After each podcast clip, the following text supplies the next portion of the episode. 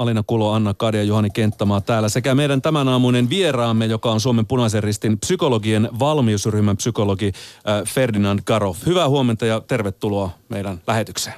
Huomenta.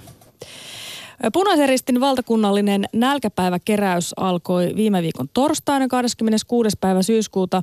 Ja vaikka tuo katukeräys on tällä hetkellä jo päättynyt, niin netissä voi edelleenkin tuohon nälkäpäiväkeräykseen osallistua. Osoite siihen on nälkäpäivä.fi. Ja nälkäpäivänä kerätään varoja Suomen punaisen ristin katastrofirahastoon, josta voidaan auttaa nopeasti siellä, missä apua tarvitaan kotimaassa ja ulkomailla. Median otsikoihin usein päätyvät suuret katastrofit ulkomailla, kuten esimerkiksi juuri nyt Bahamasaarilla ja sitä ne vaikkapa Mosambikissa kes- keväällä. Mutta harvemmin puhutaan siitä, että katastrofirahastosta autetaan myös kotimaassa. Kotimaassa usein kysymys on henkisestä tuesta onnettomuuksissa ja sen lisäksi autetaan myös tulipalojen uhreja ja myös kadon, kadonneiden etsintään ja sen auttamiseen osallistutaan. Studiossa on psykologi Ferdinand Garoff, joka on ollut mukana useissa kotimaan kriisitilanteissa henkisen tuen asiantuntijana. Olit mukana muun muassa, kun toi Jokelassa tapahtui kouluampuminen 2007 ja myöskin sitten seuraavana vuonna Kauhajoen tapahtumien jäl- jälkeen. Mutta mennään kuitenkin tällä hetkellä tuonne ajankohtaiseen tapahtuman eli Kuopioon. Ferdinand, millaista tukea tällä hetkellä SPR tarjoaa tuolla paikan päällä?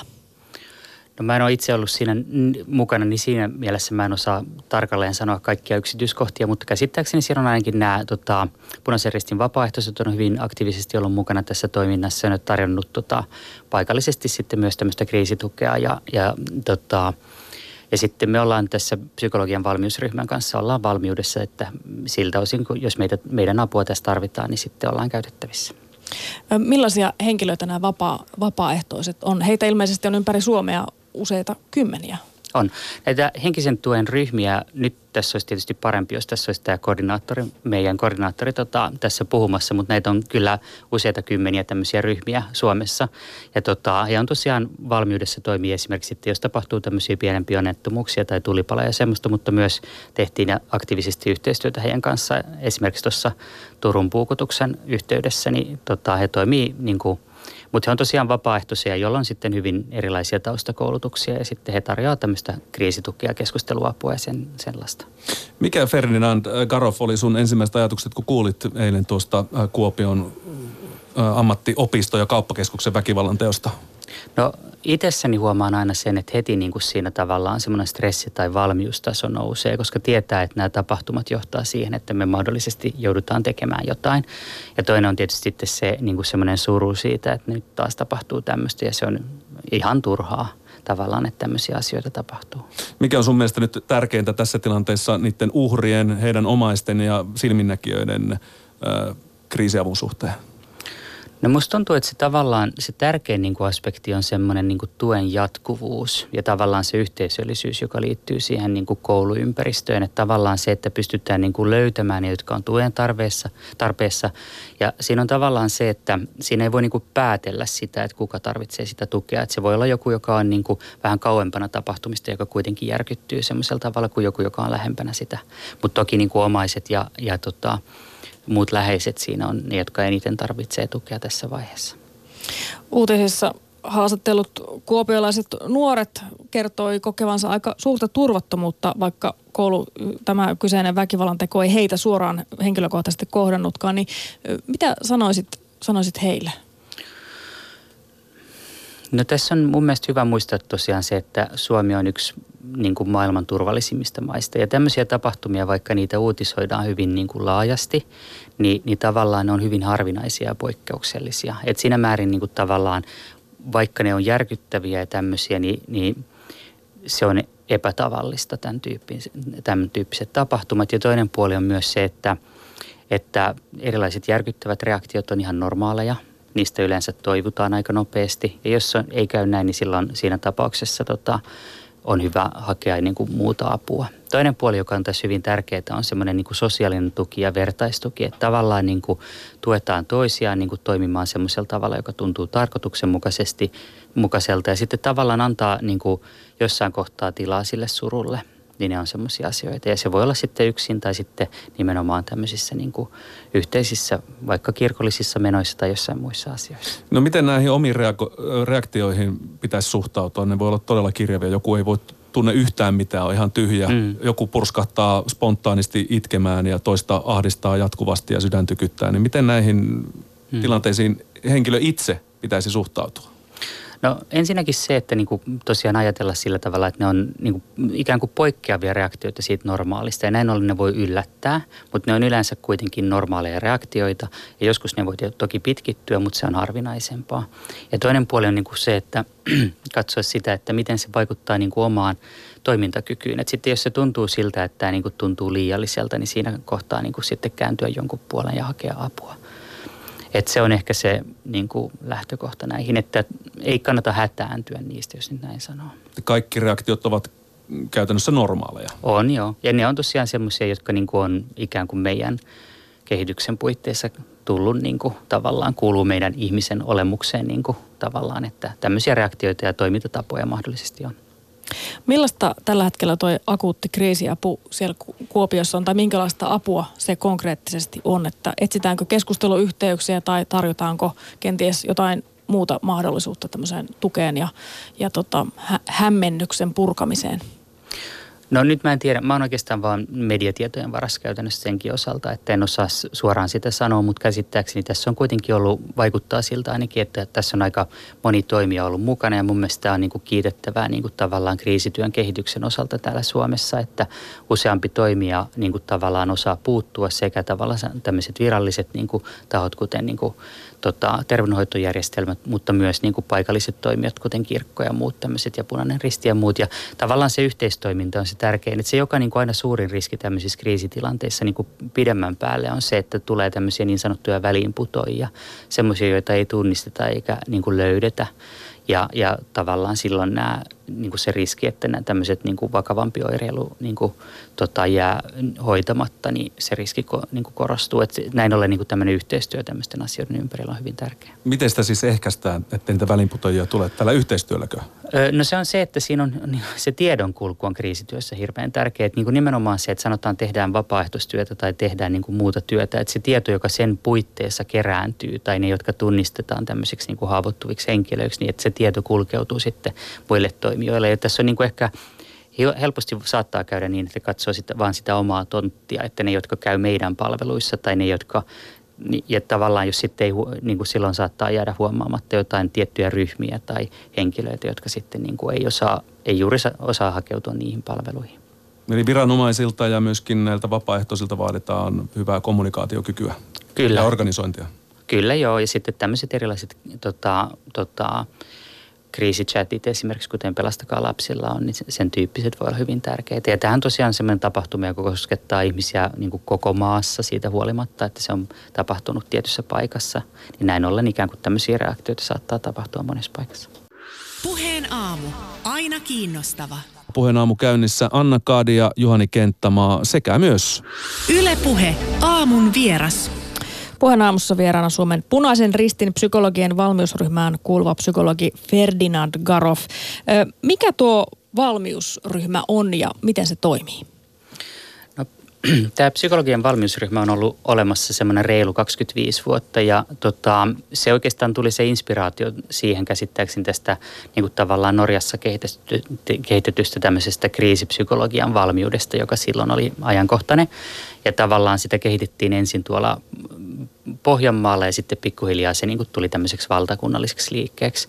Ja silloin siinä oli aloitteellisena ensin toi psykologi, äh, tota, psykologiliitto ja tavallaan sitten yhteistyössä Punaisen ristin kanssa niin sitten luotiin tämä tota, kansallinen valmius. Ja ensimmäinen tapahtuma, jossa tosiaan tämä ryhmä on ollut mukana, on tämä Salli Albatrossin aikoinaan, kun se ajoi Karille muistaakseni siitä mä en itse muista niin paljon, koska siitä on niin paljon aikaa, mutta sitten hyvin pian sen jälkeen oli sitten tämä Estonian tota, uppoaminen ja niin poispäin. Sen jälkeen tämä valmiusryhmä on toiminut pitkään ja tällä hetkellä meillä on semmoinen 25 suurin piirtein tota, psykologian mukana ryhmässä, jotka tosiaan on sitten valmiudessa tämmöisten tilanteiden varalle. Ja, ja tota, ollaan toimittu sitten sen jälkeen aika monessa tilanteessa. Ja, ja tota, ja myös tämmöisessä niin kuin varhaisessa puuttumisessa, mutta sitten myös tämmöisissä vertaistukiryhmissä ja muissa tämmöisissä asioissa.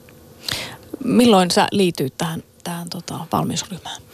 No mä tulin itse mukaan siinä, se on nyt suurin piirtein siinä niin kuin taitteessa 2006-2007, että tämmöinen reilu kymmenen vuotta. Ja silloin tavallaan oli käynnissä vielä tota, toi äm, näiden semmoiset vertaistukiryhmät näille tota, Kaakkois-Aasian tsunamissa tota, omaisen menettäneille, niin olin sitten siinä toiminnassa ensin mukana, mutta hyvin pian sen jälkeen hän tapahtui sitten muita asioita täällä Suomessa. Viittaa tässä nyt näihin kouluampumisiin. Missä, minkälainen rooli sulla esimerkiksi oli vaikkapa, vaikkapa tuossa Jokelassa tapahtuneessa kouluampumisessa sen jälkeisissä tapahtumissa?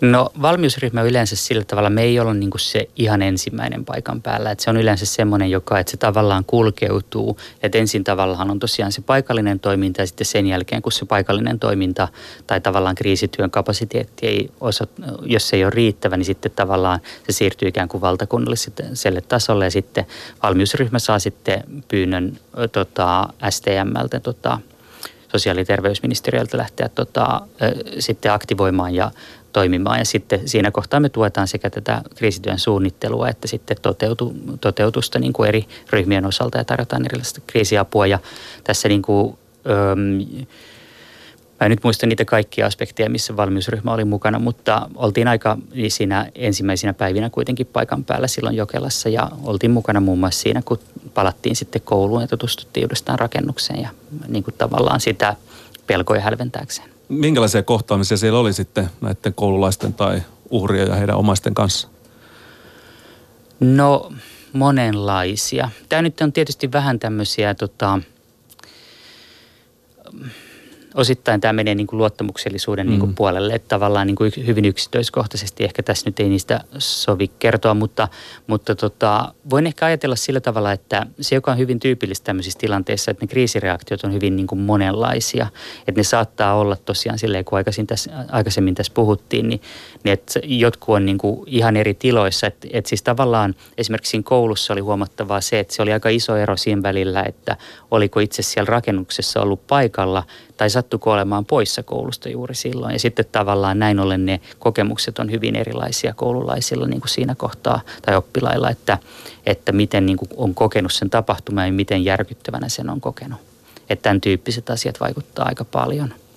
Eli ajatus ja kokemus siitä, että olisiko itse voinut kuolla siinä tilanteessa, jos oli itse sama aikaa paikalla versus se, että jos oli vaikka jostain syystä sairaana tai poissa koulussa, niin silloin – Onko, korreloiko se siihen, että ihminen ei ollut niin järkyttynyt siitä tilanteesta vai millä tavalla? Se voi hyvinkin olla ja tämmöiset, niin kuin puhutaan niin kuin tämmöisistä tilanteista niin sanotusti tämmöisistä äm, traumatisista kognitioista. Eli se, että tietyllä tavalla se vaikuttaa hirveän paljon, ei ainoastaan ne fyysiset reaktiot ja tämmöiset, niin kuin mitkä ihmiselle tulee, mutta myös ikään kuin ne ajatukset, jotka niin kuin juolahtaa mieleen siinä kriisitilanteessa tai niin kuin mitä tulee ajatelleeksi tai tehneeksi siinä tilanteessa, niin se, tai mitä kohtaa, niin se vaikuttaa hirveän paljon siihen, että mikä se niin kuin seura, seuraus siitä on. Että nimenomaan tämmöiset, että jos pelkää niin kuin itse kuolevansa esimerkiksi tai jotain tämmöistä, niin se on semmoinen, joka vaikuttaa, niin kuin, saattaa vaikuttaa pidempään. Mikä on nopean kriisiavun merkitys ja nimenomaan tämmöisen niin kuin henkisen tuen merkitys tämmöisissä vakavissa kriisitilanteissa? No onhan sillä niin kuin suuri merkitys siinä määrin, että nyt puhutaan semmoisesta, usein niin kuin, kun kriisityöstä puhutaan, niin siinä on semmoinen niin kuin, ää, mm, ää, tota, se, se niin kuin varhaisessa vaiheessa siinä on useampi komponentti. Et esimerkiksi se, että niin kuin tavallaan se, että tavoitetaan ne olennaiset ihmiset, niin sen takia niin kuin varhainen puuttuminen, joskin se on ehkä matalan tason tämmöistä vapaaehtoistyötä tai jotain muuta semmoista, jossa ei varsinaisesti käsitellä traumaattisia kokemuksia, niin se on hyvin tärkeää niin kuin sen saavutettavuuden ja tämmöisen kannalta. Toinen puoli, missä on tärkeä, on se, että – oman kokemuksen mukaan siinä käy hyvin nopeasti sillä tavalla tämmöisessä niin kuin kriisitilanteessa, että ihmiset voimakkaasti kun he on kriisireaktioissa, niin he kiinnittyy tavallaan niihin ihmisiin, jotka heille, heitä tukee.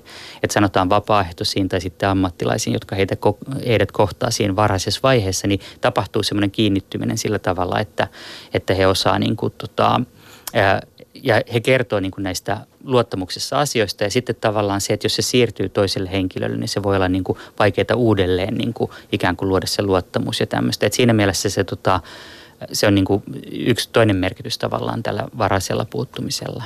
Ja se on myös tämmöistä niin kuin ennaltaehkäisevää työtä ja siihen kuuluu monta muuta aspektia, kuten esimerkiksi tämä niin kuin tiedon tota, levittäminen, oikein informaation jakaminen, kertominen kriisireaktioista, normalisoiminen ja kaikki muut tämmöiset aspektit. Et siinä on aika monta erilaista tämmöistä ja niin kuin ja sitten tietysti tämmöiset, jotka reagoivat erityisen voimakkaasti, niin heille tarjota semmoista varhaista niin kuin ihan ammatillista tukea.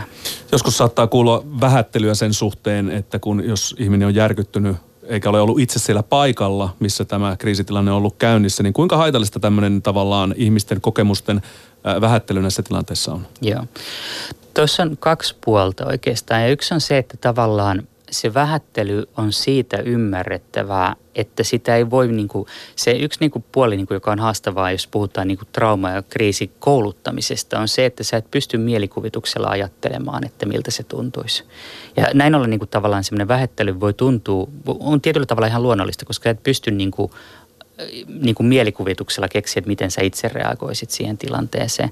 Toinen puoli on se, joka on todettu, että se, joka on niin kuin tärkein suojaava tekijä niin kuin kriisityössä on sosiaalinen tuki. Eli tavallaan jos sitä sosiaalista tukia on olemassa, niin silloin se on hyvin vahva suojaava tekijä. Mutta toisaalta on myös niin se, se... että pystyy puhua jonkun ihmisen kanssa ja on tavallaan kohdataan ja kuunnellaan ja... Joo, nimenomaan, joo toi on hyvä tarkennus. Mm. Ja se toinen kääntöpuoli siitä, mitä sä kysyt, on oikeastaan se, että se, joka taas sitten on hyvin haitallista, on tämmöinen niin sanottu negatiivinen sosiaalinen tuki. Eli tavallaan se, että joku kritisoi tai, tai jotain tämmöistä. Ja kuten mä sanoin tuossa aikaisemmin, niin ihmiset kriisissä niin on hyvin herkkiä. Ja täl, tällöin tämmöiset niin negatiiviset niin kommentit tai ajatukset tai heitot voi jäädä hyvin vahvasti mieleen. Mikä on vertaistuen merkitys? Esimerkiksi hiljattain tuossa Estonian onnettomuuden vuosipäivänä moni selvinnyt kertoi, että ei yksinkertaisesti osannut puhua tapahtumista kenellekään, vaikka olisi halunnut. Ja nimenomaan sitten kun onnettomuuden jälkeen, vaikka viikkoja sen jälkeen, ei vaan ollut minkäännäköistä osaamista, että kenelle olisi, olisi, olisi voinut puhua. Ö, miten tämmöinen vertaistuki miten tavallaan sitä vertaistukeen jotenkin, no kysymys kuuluu, mikä on sen merkitys? No vertaistuella, vertaistuki on hirveän niin kuin hyvä tapa tukea ihmisiä. Ja siinä tavallaan siihen voi niin kuin yh, niin kuin yhdistää myös esimerkiksi tämmöistä ammatillista aspektia. Et käsittääkseni esimerkiksi Suomessaan tätä tehtiin nimenomaan tämän Kaakois-Aasian tsunamin jälkeen niin kuin aika laajasti. Ja sama tehtiin myös Ruotsissa ja Ruotsissa oli huomattavasti enemmän kuitenkin näitä, mutta se ero tässä oli se, että tämä Suomessa oli ammatillisesti johdettua, kun Ruotsissa se oli hyvin niin kuin vapaamuotoista.